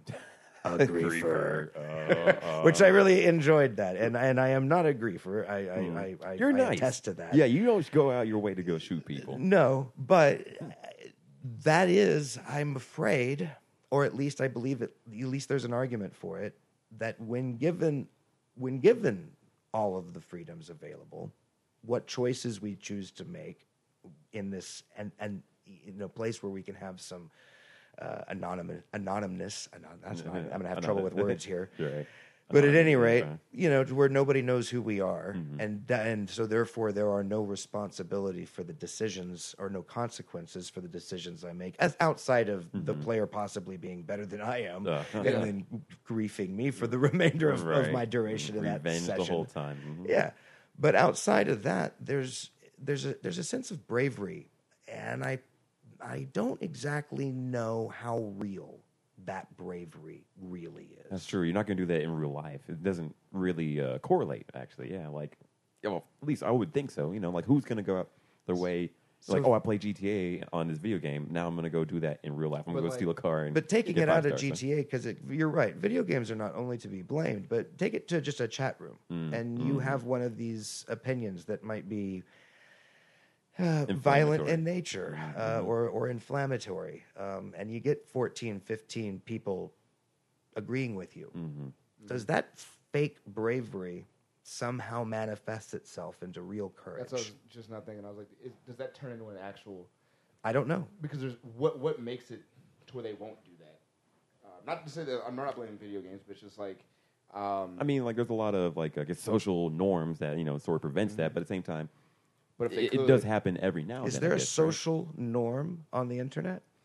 Or, no, better question: Mm-hmm. Would the same social norm for any public venue, Mm-hmm. a rock concert at the mall, whatever, be defined the same as the social standard or social norm for uh, an online chat room or responses to a YouTube video or so forth so on? They're all pretty different. Yeah. Oh, so yeah, like I mean, you aren't gonna be like you suck to a person in person, really. So then there so then it's fair to say there's a different set of social norms. Yeah, mhm. And the social norms that are acceptable on the internet would be far wider in birth than would in in in a real life scenario. Yeah. I think that's where the confidence you were talking about comes in. Yeah. Because like no one's ever came up to me and been like, "You suck." you know what I mean? Like, You want to say that to my muscles again, right? everyone can come and tell me that to my face. Perhaps like, at the beginning of a match as a as a as a way or a weigh in or something. But Right. Yeah, like, but it's just uh, like I don't think my One opponents minute to me. later, right? Well, and uh, that's that's the thing, and and that's where it is that I I don't know the answer to this question, but it, and I think it's a philosophical question, but the one that I that I do pose to myself is when given those options, you know, is it is it better to explore that in an environment like a video game where there is no victim? It's a victimless crime, as it were, in, mm-hmm. in quote air quote again for crime. Hmm. it's not a crime at all, but is it a victimless thing? You know, you know one's going to be actually hurt. Someone's mm-hmm. character may be wounded, and their Right. pride may be damaged, That's a pinch, but inevitable. but yeah, outside of that, there's no real harm. Mm-hmm. Is it better to explore or exploit that mm. Inner crazy that Mm-hmm. Get it out. some there. of us may have? Uh, yeah. My brother said that. Like he's like, gods will do bad things here because you can't do it in real life. Understood, but then the question becomes: Is is is there also an argument just to be said that says the more you exercise that, Mm, the more you become muscle, like that. Mm. And that's Like- something I do worry about. I Well, mean, that's the thing. Like, do you? I don't know. Like, I feel I feel like there's definitely like a a level of self awareness that has to go into this because like when you're doing things online, Yeah. you have to realize like not the act itself, but what you're doing is a part of who you are. Um, I think that's true. yeah, like I'm not. Maybe you're not going to kill people, but you are ruining other people's experience, like wantingly Mm. doing that to somebody. We'll say you just like just hacking at somebody, and just talking shit to them, and making them feel terrible about themselves. Mm-hmm. You don't do that in person. We'll say yet, but you that definitely is a part of who you are. You can't be like, oh, I'm the nicest guy. I would never. like we just saw you, just like that's an actual person. yeah, there's a Black Mirror episode actually, like where like I thought heavily about this. Like, um, sorry if it's a spoiler for people, but like there's an episode like where a game creator creates an AI, like you know, and like he's nice guy in real life, but like online he's horrible. He it's like a Star Trek episode actually. Oh no, yeah, yeah, yeah, And um, like he treats his AI like horribly, like they're like his slaves, and it's like 3D, so he goes into it and he treats them like slave. He treats like like his women like uh, sex toys, and like he treats other people as minions. And there was that uh, argument, like where it's like, well, he's not doing it to real people, you know. It's like get the do it out there, right, inside this world. But eventually, you start to feel for the AI because you know you get to be in this world and you get to see like who they are. They become humanized. Absolutely. And, you know, like, and then eventually, like, sorry for this spoiler too, but at the end, uh, they trap him inside this world and, like, he's he's just trapped. He can't get out of this world. And I think, like, this sort of leaves to your imagination that he probably dies there because no one finds his body or no one finds him for, like, the next three weeks. He's, pretty messed It's up. like Christmas holiday. He's by himself in his apartment. No one's going to check on him. He's stuck in this world, right? And, you know, it, it, they sort of make it happy where it's like, yeah, yeah, the AI escaped, right? And they, they can go live their life in the game world, right? But at the same time, they I was- deleted themselves. I think. no, no, they didn't. Delete, they they got into the real world. Oh, they got into the internet. yeah, yeah, that's they got right. into the internet, yeah, right? Got into the internet. yeah, so- exactly. And everyone was sort of happy, but I was like, wait, wait, wait, wait, hold up, hold up. First of all, they killed a real man. like their actions legitimately like killed him and like honestly trapped him in like a dark hell for at least three weeks. You, who knows like how long he lived if he was able to live. You can't control his body, you can't get out of this world. It's like sort of online, but it's just dark. and then two, you just put these AI like on the internet. But anyways, back to that point is like, is that guy worthy of death in a way, or like, or or even like a criminal or a bad person because he treated these AI incorrectly? Like, was he ever going to do these things in real life? whether he's like whether he, he deserves death is like definitely a debate that would have to like have a lot of talking because he didn't actually kill a physical person. But Yeah. Whether he's a good person or not, Yeah, I mean, it's Like his like his, his actions showed like he was probably bad. And like, he had like, these bad thoughts, but he only kept it to online. Yeah, yeah. um, Even though like there's a good point you guys brought up, like where it's um these AI like were actually based off real life characters. yeah, so, these were like, advanced AI. These were yeah, not yeah. machines at all. It was definitely like I took your consciousness, put it in. A yeah, he would machine. get like DNA from his people, uh, like his coworkers in Yep. creepy ways for sure. You know, like just their coffee cups. yeah, whatever. coffee cups. Yeah, right. and so he would then manifest that into the computer, and then Right. he would like treat them however he wanted to. yes, Um, Well, the series Westworld kind of ultimately is dealing with this same thing, isn't it? Yes. With kind of the what is the sanctity of life and Mm-hmm. and what is the value of life and what equals life Mm-hmm. and you know what is the soul, all these kinds Mm-hmm. of things. I need to get on Westworld. I only saw episode one. I think it's like, well, Yeah, no, no, no, no. I mean, I just saw only episode one, and I was Or like, I hear how amazing it is, but I'm just like, dang, I keep forgetting to watch. I think what, what is there three seasons right now? Three is yet to premiere. Okay, three's about to We're premiere. hanging on for three. Man, there's so many shows to watch. I'm mad. I'm still watching anime. I want to say like, uh, I guess it's like I was talking to guys like, we played Overwatch a lot, and we play like I play League of Legends now, like, a lot of different online games. hmm Um, Where you have to work with other you have to people. work with other people, Mhm. and it's not like the enemy team talking shit to you a lot of times. It's your own team talking shit to you a lot. It's like if you mess up, it's like it, they just grill you. They'll, they'll kill you. They'll be like, uninstall the game, go kill yourself. like, you know what I mean? It gets ridiculous. And the rapport you have with these people is like, because the thing is, Godswill knows me. I play McCree a lot. Uh, this cowboy shooting guy, Yeah. DPS. Uh-huh. So he, Godswill knows that I'm the McCree on the team, Mhm. but these other people don't know that I'm. They don't know Josh is behind the McCree. They just know as there's some guy in the world who's playing this character, and you know he's messing up right now. I hate him. well, and it's the way they talk to you. It's weird because like sometimes I'm like I, w- I don't do that. Like I don't go online and uh, and uh, really attack people ever. Mhm. So it's it's a weird situation where I'm just like, are you not aware? Like, are you not self aware enough to realize that these are actual people and you're actually affecting, you know, ruining someone's day or, you know, this could be like a relaxing thing for some people. And I just mute people if they start that's- going off. I, yeah, I've noticed. I've noticed you do really well because I'm like, Gaza, do you not hear the call? Nope. no, but um, it, it goes to this weird idea that I'm just like, even though it's not real, it's not reality. You're definitely talking to real people. It could you then be like, well, you know what? That's not really me. At that point, that is mm-hmm. definitely you. Yeah, like, are you still a nice guy? In a You're way? not really a nice guy. You're just doing it behind a wall. Mm-hmm. You're talking a lot of shit. You're, you're. Like, being yourself. You donate to behind a wall. charity, but you talk shit to people online or something, right? Look, aren't we all? Isn't it? I don't know. There's there's got to be a saying. I don't know what it is, but I'm sure there is one that's it's in those moments of stress and those moments of heightened intensity.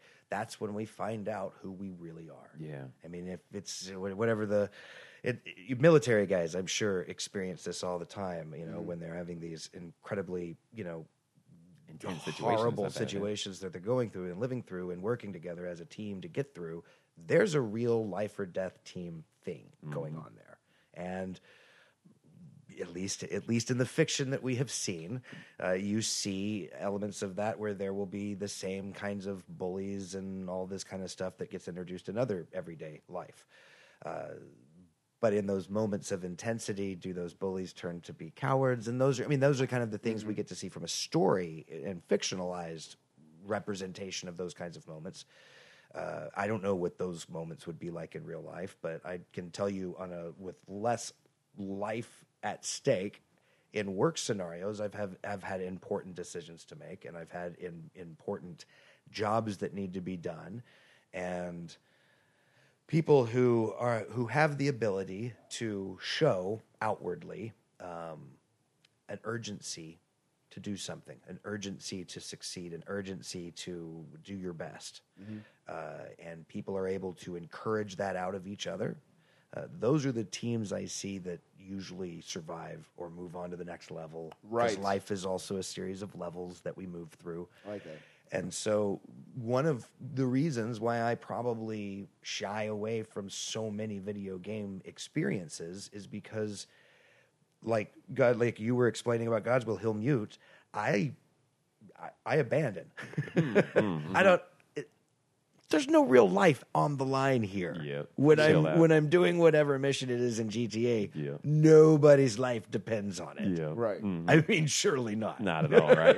if you don't finish this mission, this Bobby kid in the hospital so dies. if right? Mm-hmm. somebody's going to jump on microphone and start cussing and, and being angry and being frustrated and all this Mm-hmm. kind of stuff, dude, there's a thousand other lobbies to play in. I feel like it would get worse. It, I mean, this might not be in the direction you were going with, but I feel like if it did get to that point where it was a high stakes situation, it would just get worse. They would turn on their team faster, wouldn't it? Wouldn't you say so? Because I mean, if you're turning on your team now and this is a video game, like we might lose point A, like at worst. But like, imagine if there's bullets coming at us and you're the first one gone at that point. In my experience, that type of encouragement works to a point between similar personality types. Mm-hmm. But to assume you could discover that, that's why military, t- that's why they don't break up units in the military, or at least Right. it's why I would guess they don't. They put these f- guys through training together. So they start at one mental place in the world and then end in a different mental place in the world. You're you're a fighter, and so you do um, exercising. I suspect you work out at a gym. That's the science way to say that. I sus- Exercising. Good I something. I do some exercise. yeah. Oh, right. Exactly. exactly. But I, Yeah. but you, I'm, uh, I imagine there are groups of people that you do this with. Yeah. Uh, and there are ways of encouraging each other that you guys have that the someone someone like myself like might be like I don't know what the words of I I can imagine what the words of encouragement would be and uh, yeah there you go those words Yeah. they work they work in those scenarios because that's what you're looking for but that you if some guy off the street came over and starts yelling at you you're not Yeah. doing your best and I know you and this that and the other thing um that's where it's like uh well anyway that's where it's like for me it, it feels like that connection that human connection of being together of growing up in that scenario is what allows people to talk that way to each other Yes. being online in a game scenario where all of a sudden the answer to whatever ails the player is to berate verbally some other player what is that That's what confuses me. Yeah, and also makes that's me a wonder where it came from. well yeah. that's a team that doesn't want you on it and that's the way i view it and i'm like Mm. oh okay got it later Don't have to deal with this. Yeah. I like that. For me, I, I like the idea of trying to persist through that. You know, like I just try to see if I can make it work still, even if like they Sure. are coming at me like that. I, s- I mean, I, but I think suppose that's a great it. mindset. Honestly, is like why waste time and honestly like this Life stress. is too short for me anymore. Yeah, yeah, I, I feel that honestly. Like we're just we're like, what's the point? Yeah. these these that's why I'm moments in life are so precious. Mm-hmm. They are so uh, they're gone. really. Uh-huh. They're gone. B- b- hardly as soon as you recognize they've happened. And uh, and so yeah, I don't. If if I'm miserable, which is why it is, I'm glad we found you know this team of players that we've found. It's really been cool and really great. chill. Yeah, and I'll and I'm probably the one actually that gets frustrated more than anything. No, actually, I feel like I get frustrated more. You're like the chillest one. Like, and it's, for me, it's rare when you get angry. And I'm like, when you get angry, I'm like, oh boy, that that's really bad. I think the funny thing is, though, is that uh, in these scenarios we're talking about getting angry, often our anger is focused at ourselves. Mm-hmm. It's not focused at, you know, Yes. So we At- can make at- ourselves better, and like we we feel like we're letting down the team. Honestly, Right. like Right. It's not like, oh my gosh, Justin, why'd you do? You know, even one of the guys on our team has the greatest thing every time he dies, and he dies a lot. He says, Oh, God's God's, will." will. I love it. I'm like, I didn't die that time. You died. Right? Oh man! And even like that one time we played with Chris, uh, and he like somehow he just started blowing everything up. Honestly, That's I've expected that's what happens when he plays any Oh game. Oh my gosh. I think everything he's quite blows up. chaotic, honestly, right? But it's fun, and like I do really enjoy the group, the groups, honestly, that like do play with us. I feel like everyone's trying to either have a good time or make the situation better for everybody. Yeah, not really. Well, except for Chris, I don't know about that. well, I mean, but actually, I was going to spin off on him for a second, Uh. uh, knowing knowing where we're trying to trying to get to. But he, uh, Sabat, he, that guy and I would discuss th these kinds of thoughts in and around Dragon Ball Z from basically the second or third week that I was at Funimation. Once we got kind of into a groove of working with each other, voice uh, director and engineer, we were looking for the connection points and what were story driven in vehicles and the you know which characters were serving a purpose to another future storyline and where does this connect to that and how can we make that come out within the dub a little bit more clear? I mean these were the kinds of conversations that were happening. When when we it was the only it was the first time I started in working at a place where what we were doing didn't stop when the clock struck whatever hour it was that you Mm, get out. Yeah. punch out, boom. No, no, more no. we were kicking it through there, and then we would go get something to eat, and the conversation continued all the way through dinner. We'd finish up dinner. We'd both get to his house, continuing to talk about this kind of stuff. Maybe put on that day's episodes to watch them, and then you know maybe I mean it was that all it was that Right. all of the time. wow. Um, so that that that intensity and that that push that teammates, as it were, give mm-hmm. to each other. Uh, it's what allows moments to where when I'm starting as a voice director and Chris is watching what I'm doing and he's going, I see what you were trying to do there, but I'm not exactly sure that you got there. Mm. Because you, that sentence is a really important sentence for an artist to hear. Mm-hmm. And we position ourselves a lot of times in friendships and couch ourselves in friendships that don't allow the friends to be able to say things like that Mm-hmm. and moments where you're working out with exercising with the with the people at the gym that you're doing that with and they're yelling at you because you've got I don't even have an idea how to make any references to anything athletic it's all right. but I was actually wondering myself. I was like, how does that even work? well, I mean, but I mean, you see it in movies, you know, where the guys put on more on, weight. and more yeah, weight, yes, right? go, Yeah. and you've got this, and you can. Mm-hmm. I mean, but that type of adrenaline, that type of intensity, sometimes when you're, you know, trying to watch through 112 episodes of Yu Yu Hakusho, so you you can figure out and give good respect to the entire hmm. story, start to finish, before you start dubbing it. You know. so did you watch the whole thing in Japanese and then dub it, or Well, yeah. Wow. I would not have discovered that in episode 111, the Blue Ogre character was actually the narrator for the whole thing. Oh yeah, oh man, Yeah, that would have been a big that. foul. yeah. I forgot about. I that. watched it in one of those uh, 100 episode. Uh, what was it? 100 things about Yu Yu Hakusho videos that are on YouTube. You know what I'm talking Uh, about? yeah, yeah. Yeah, one of those. Explain that. but Oh, I mean, but yeah. So I mean, exactly. So I mean, super cool though. I mean, I feel like people like because people also miss that like in like the whole dubbing process. I think like they wonder, I guess, like the level of detail and you know even hearing these things, I'm like, wow, that's news to me. You it's know, defining human relationships with each other. It's being able to like look at two characters that are interacting with each other and trying to decipher why do they interact together like that. wow. Uh, That's dope. the Toguro brothers, great example. You- we were talking about this off the air a little while ago. Go ahead, man. Please, please break this down for me. Because they were the most confused. Like the older brother specifically, their whole dynamic confused me. I was just like, I know he's the older brother. I see no love here, but Well, when he's you- so Weasley, and there's no reason to respect him as an audience member. And as he- we get to know the younger brother Toguro, we develop a respect and an admiration because maybe he's misunderstood. because he does have a level of respect that he shows to the characters. It's that Thanos thing. It's Mm-hmm. that thing that allows you to look at Thanos throughout Infinity War and get to the end and go, "Well, was he? I mean, I, Thanos did nothing wrong.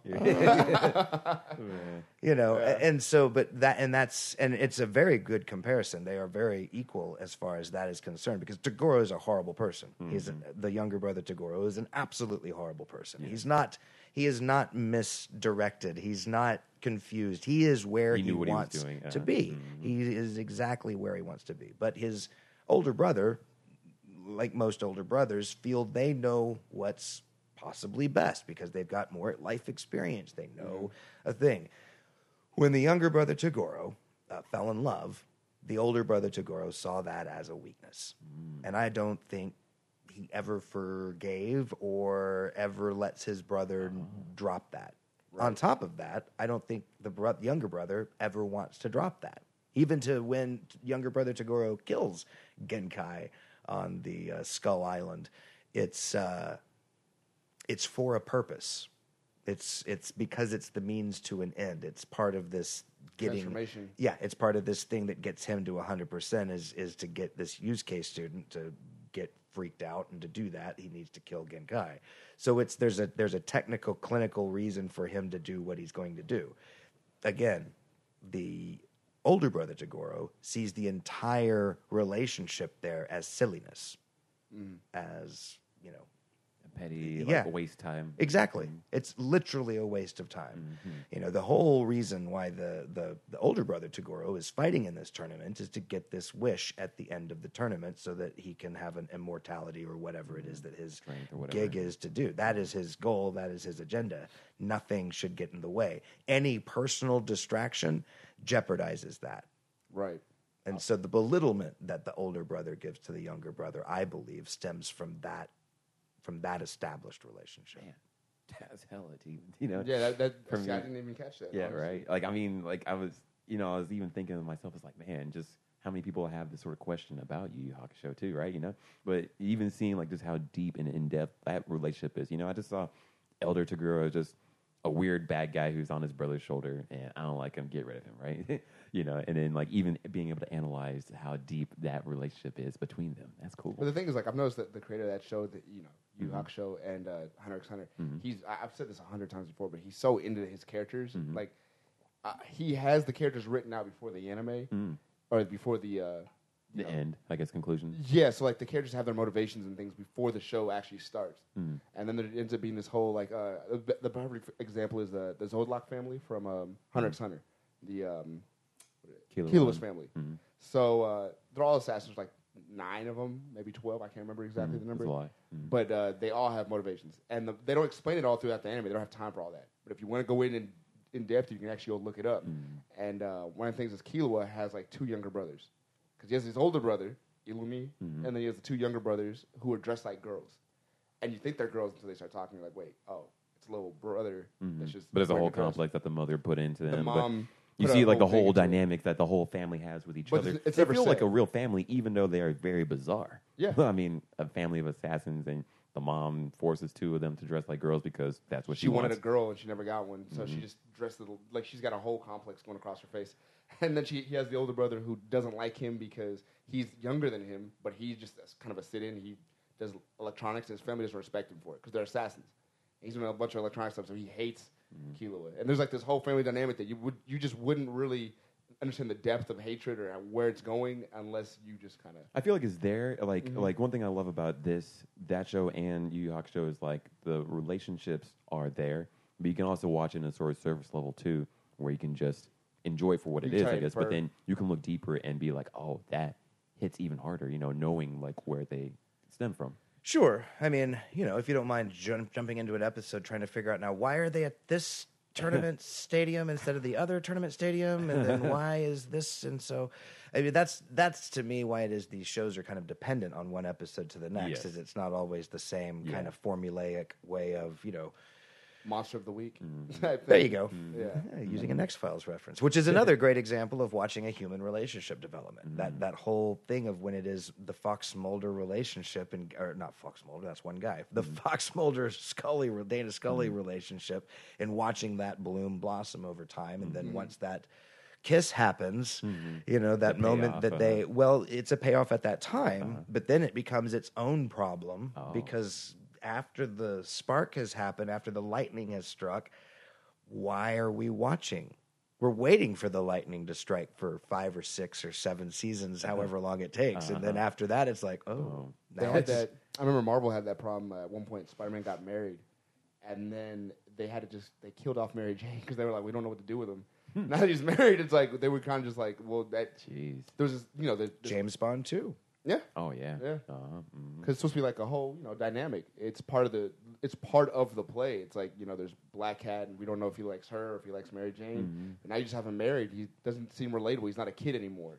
He's an adult, and Sort of sucks though that it can't grow. I guess like yeah, that. they straight just killed her and off. it's sort, of, it's sort of cool like how anime just isn't afraid of that. You know, like it just was like, okay, we're gonna keep on going, and Well, sure, but you don't have a lot of great husbands depicted in anime. True. Piccolo. Piccolo's a pretty good dad. he was a single dad.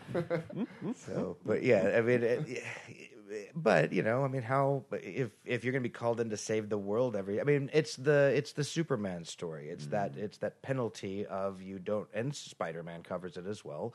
You know, everyone that you that you involve yourself with becomes A target. victim and a target uh, if you choose to do that, and that's where this it's really i guess honestly it even goes back as old as to like samurai stories where you've got these you know uh, the, the, the samurai warrior who loses his family in some conflict and Mm. Going then goes on a revenge. Mm. revenge yeah this is an age old story because you can't gallivant around the world or the Mediterranean or Hmm. China or Japan or wherever it is you're roaming uh, if ultimately the a focus of the story is the fact that your wife and children are at home trying to figure out how to live their life while you're out doing your thing, Right. it, you, Indiana Jones becomes like way less admirable when there's like a family waiting on a paycheck at home. Like you I guess gave, that's gave it to the museum this time. Yeah, What? right. Great. That's great. Oh, great. Yeah. Science. Okay. Well, what about us, Indiana? Right. but you know, and there's some great jokes that deal with that through uh, throughout time on different characters. But Uh. yes, all of the all of those stories, uh, you know, you've got that kind of balance, that decision that ultimately those characters, especially lead characters, have had to make, which is, do you want a life of pleasure or do you want to to make it to be someone? Because those are two Right. different things you know and so there needs to be that that value trade-off where you make that decision of mm-hmm. what do you want mm-hmm. I like This it. was amazing. How, how are we gonna how like what do, what would you even call your class at this point? I know, you're right? like I feel like like you went in. It's in like my, media, honestly, you know? Yeah, Like, we, we didn't get to talk about music. Unfortunately, our sound guy was like, hey, hit him up about some music stuff. But, you know, there's only so much time we have. yeah, but, music is a whole. you know, media as a whole, though, you know, and just like looking deeper into it. I don't know what the title of the class would be, but he, he would figure it out. Yeah, yeah i don't know yeah i'm not the one that wanted to teach a class I- let's I- remember that Let's- you're like you're like an Anglo-Saxon uh, uh, Uncle Iroh.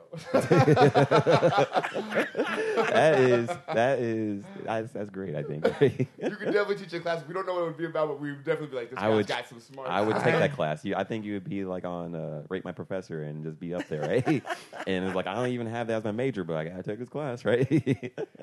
but honestly, thank you so much for being on this podcast. no problem man thanks for being in texas for as long as Uh, you, have know, been Yeah, I, I, I'm glad it, it paid off for this moment right here. yeah Yeah, man. but honestly, good like, luck to you thank in you. long beach man Yeah, I appreciate it. I'm Yeah. excited, nervous. Uh, we'll see how it goes. You know, I'm moving in a few days. it's just a, you'll it's okay, just a place yeah, yeah, Yeah. yeah, yeah, But I want to be in this place.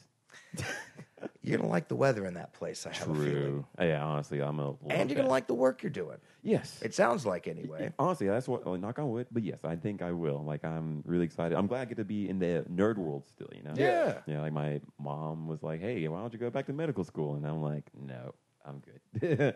But honestly, this this whole podcast has been amazing. Thank you, honestly, for being my partner in crime, and we're, we're still going to keep it going. Yeah, we're gonna keep moving. Yeah, we're You're planning gonna to just like a source connect where you will both interview from yeah. afar. Yeah, we're also planning to like honestly like sort of split it up in a way too. So like we're we're gonna be going Ah. together, but at the same time we're going to be doing like So- Dallas and LA. You, you want to Yeah, explain that? It, it's like we, we came to a conclusion, and I mean we'll see. It might change because you know we're starting out and everything. But. Yes. uh, it's kind of like when we're in Dallas. I'll be running that dope from Dallas. He'll be running that dope from L.A. Gotcha. So uh, you'll hear us talking to different people, and it'll be a little bit more one on one. Maybe he'll have two people on. I don't know how he wants Yeah. to run it. Uh, but when he comes back into town, we'll get together, and of course, you You know, bring it back like good old times. yeah, no love lost. It's gonna, be, it's gonna be good shit. Yeah. I'm excited, man. Yeah. Uh, I'm actually I'm happy to even be here because I was saying this before we started the podcast. Like, uh, I got this whole Yu Yu Hakusho poster in front of me right now. Yeah. Uh, for it was for Helen actually, Mhm. but she loves it. So I actually met her. She uh, she makes my food for my fights. She actually like she's straight. Legit, yeah. Like Yeah. honestly, like the last fight, like she saved to us all. Like the food was immaculate. So I snatched this off her wall a second ago, and I was like, I'm getting it because like we met and that was what she loved. She loved. You bring it back, Hakusho. she'd be like, "Why did he draw all over it?"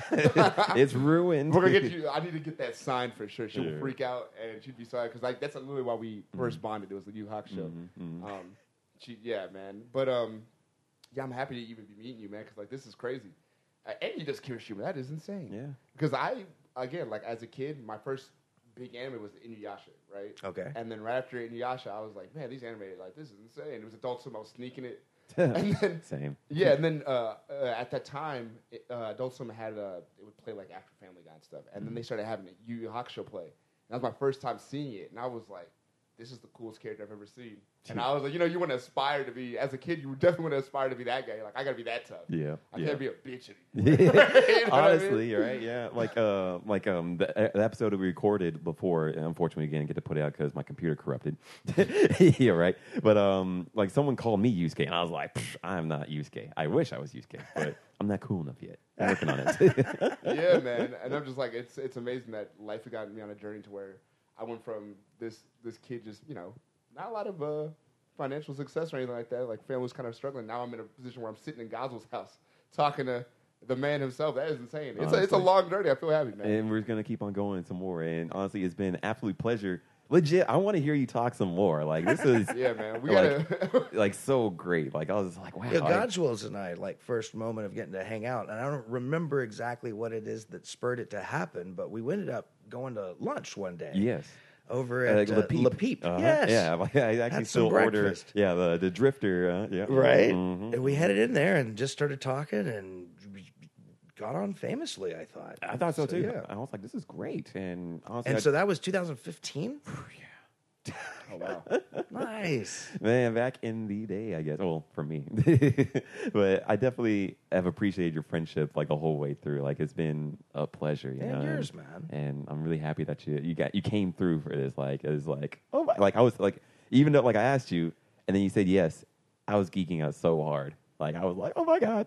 I was looking at my map and saying that's an hour drive. It was an hour drive. Dang, Oh. dang.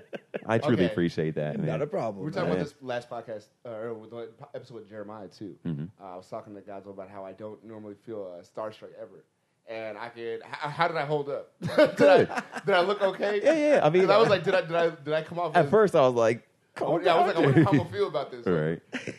Because you know, it's one of those things. where, Like I've never been starstruck or anything like that. Like I've met people before. It's never been a big deal. I think it's just cool. Yeah. But like when he walked in, these guys was like, "Oh, I'm gonna go get him real quick." I was like, "Yeah, okay, man, no problem." And I like was just setting up the room, and then I turned around. I was like, "That's him, Dave." you know what I mean? Like I was like, it was just it was just a different feeling. It was Yeah. cool. Mhm, mhm. But uh, okay, man. well, I hope I didn't disappoint. Not at all no, I mean that, Like, that this- shirt is fire. Yeah. Honestly, I wanted to say that. Like I would buy that off you if I could. Like, My wife and kid got me this shirt from the Elvis Presley store, so Oh, it's like from Blue Hawaii and stuff. Wow. Yeah, right. That's legit. It's like a red floral type. Yeah, It's, it's I'll, I'll post a picture. Yeah, right. but thank you so much for being on the podcast. Yeah, guys, thanks for having me. I Thank you. appreciate it. Uh, is, is there anything that you want to plug or anything that you before we go? Uh, Any projects? I don't know when this peop- is going up, but uh, I know that this uh, coming up here. What is it? September 20th I'm going to be in San Antonio Mm-hmm. Okay. at uh, at somewhere. Okay. I'm at somewhere important, at somewhere that I'm just building up. Not that I'm checking my phone. to see Uh-huh. what the, it's a Comic Con. Dope, I think dope. it's like Big Texas. No, that can't be right. Oh, my brother's gonna it go is see him, Big man. Texas Comic Con 2019. All right. Then I'll be in uh, New York the weekend after, and Oh, then I will be in um, another town the week after. Good Nonstop. gravy. I'm not sure. Well, it's just those. Oh, Los Angeles. Okay. At Los Angeles Comic Con. Okay. So yeah. Oh yeah, we got to can meet up again soon. Yeah. Yeah. Right. We can I'm see excited see how for things pers- see how well I'm doing. I know, right? Yeah, right. Uh, underwater, right? Like there's so much going on, and um, definitely, I'll hope hope we get to see you again very soon. I would love to honestly Everything- speak to you more about. Yeah. If all nothing things, else, so- we'll see you in Red Dead, or we'll Yep. see you in Los Yep, Angeles. Red Dead. Hopefully this week, honestly, right? And they already uh, started production on the new GTA, right?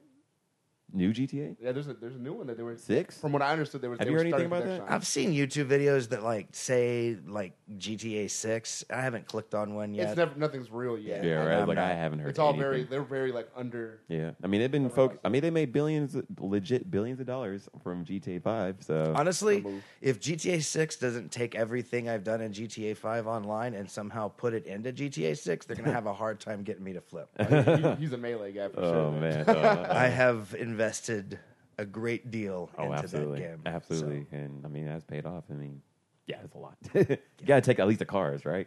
I, I, yeah, I, like I like I liked the idea of. I think someone had thrown out an idea of there being like a GTA 6, and GTA 6 was in uh, what's the New York equivalent, Liberty oh, uh, City. Liberty City, yeah, yeah. And you could go to the airport in Oh, and fly back and GTA forth. Mm-hmm. 5 online and then fly and then That a would be loading amazing. screen and then you come into GTA 6 Wow. and you could port back and forth. That'd and cool. just like in real life, you wouldn't be able to drive all your vehicles over there, Yeah. but you could go back Mm. maybe with an And have it in improved GTA graphics Right. engine Uh, and do GTA 5 online. cool. I don't know. That'd be love, super I love cool. the layout of those seasons. Man. Rockstar, hope you're listening, right? well, because they didn't. I, I assume intentionally they didn't. They, it's not called GTA Five Online. It's called GTA, GTA Online. Online. Mhm. So my assumption It's would be very if there was a. GTA a Six, catch. there would just be a online Yeah, variant. continuation of I just the- would hope it yeah. ties in. I mean, yeah, you wouldn't want to restart your whole. I hope everyone is a starter so I can Everything. jump in. Mhm. Like, there's no point point right now. Like, No, yeah, honestly, now's a good time to jump in. I would say. I didn't get into it. Like we have a level twenty person on our team, and she's like kicking ass. Honestly, if you look at it from the perspective that you've got like a huge world to be able to play in, it's it's great to get in. Um, but I mean, there are ways to get into public lobbies that don't have people, People, in it. mhm. Yeah, There's not like a, uh, it's not like a stat thing though, right? Like where if I'm level one playing at level sixty, I'm just gonna get destroyed every time. It's more of Depend- a, You can well, win. it depends on It's what you're p- trying to do. exactly right. Like if you're trying to shoot him, like if you're like playing like a death match, you could actually beat that guy. okay, then yeah, I can jump Mhm. in. Like like I thought it was like there's just no way like I'd just be getting smashed. by no, like I there, play. there- there's some people who are dedicated to just making people sad, the griefers, right? the Right. people like who are following people around and just giving them help. But just like Justin said, you can like go into a lobby for yourself or with like your private party and just focus on doing missions or the things you want to do. And there's so many things to do. I mean, you can play tennis. Yeah. You know, you can There's literally a ton of mm-hmm. stuff to do. yeah. If you can arm wrestle somebody. You can just legit actually wa- even watch a TV in your apartment and True, like used have to a be good a great time. way to let time pass. Yeah.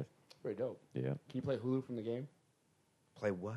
Like Hulu or Netflix from the game? No. No. If they, oh my god, that's the next step. Ironically, there's only like three TV channels Yeah. in GTA. Yeah, it's pretty fun though. Also, even like the radio, just listen to the radio. I feel like the next step is to have GTA where you can go to someone's house who has a big screen.